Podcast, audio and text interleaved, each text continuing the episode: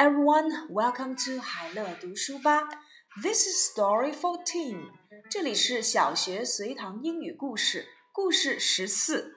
Two dogs，两只小狗狗。A man has two dogs, a hound and a house dog. He trains the hound to help him hunt and teaches the house dog to watch the house.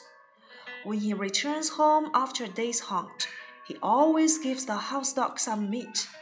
The hound feels very angry. He says unhappily to the house dog, While I work very hard outside, you share my food. Don't blame me, my friend. You should blame the master. He doesn't teach me to hunt, but to share others' food, the house dog answers. Don't blame children for the mistakes of their parents. Two dogs, 两只狗 a man has two dogs, a hound and a house dog. 有一个人养了两条狗，一条是猎犬，一条是看家狗。He trains the hound to help him hunt and teaches the house dog to watch the house. 他训练猎狗帮他打猎，教看家狗守家。When he returns home after a day's hunt, he always gives the house dog some meat. 当猎人打了一天的猎回家后，总要分给看家狗一些肉。The hound feels very angry. He says unhappily to the house dog. 猎狗对此非常的生气，他不高兴地对看家狗说道：“While I work very hard outside, you share my food.”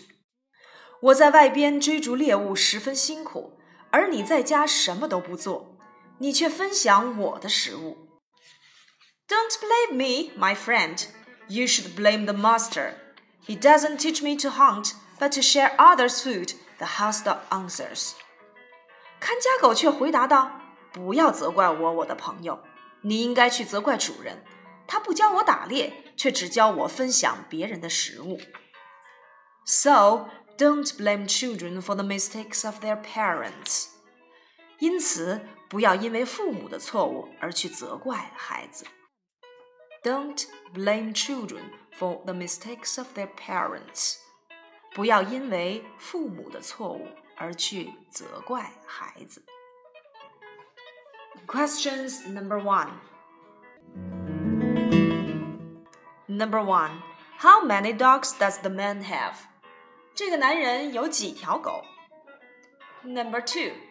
Who doesn't teach house dog to hunt？谁没有教这只看家狗去捕猎？Number three, which dog shares much food？哪一只狗分享到了更多的食物？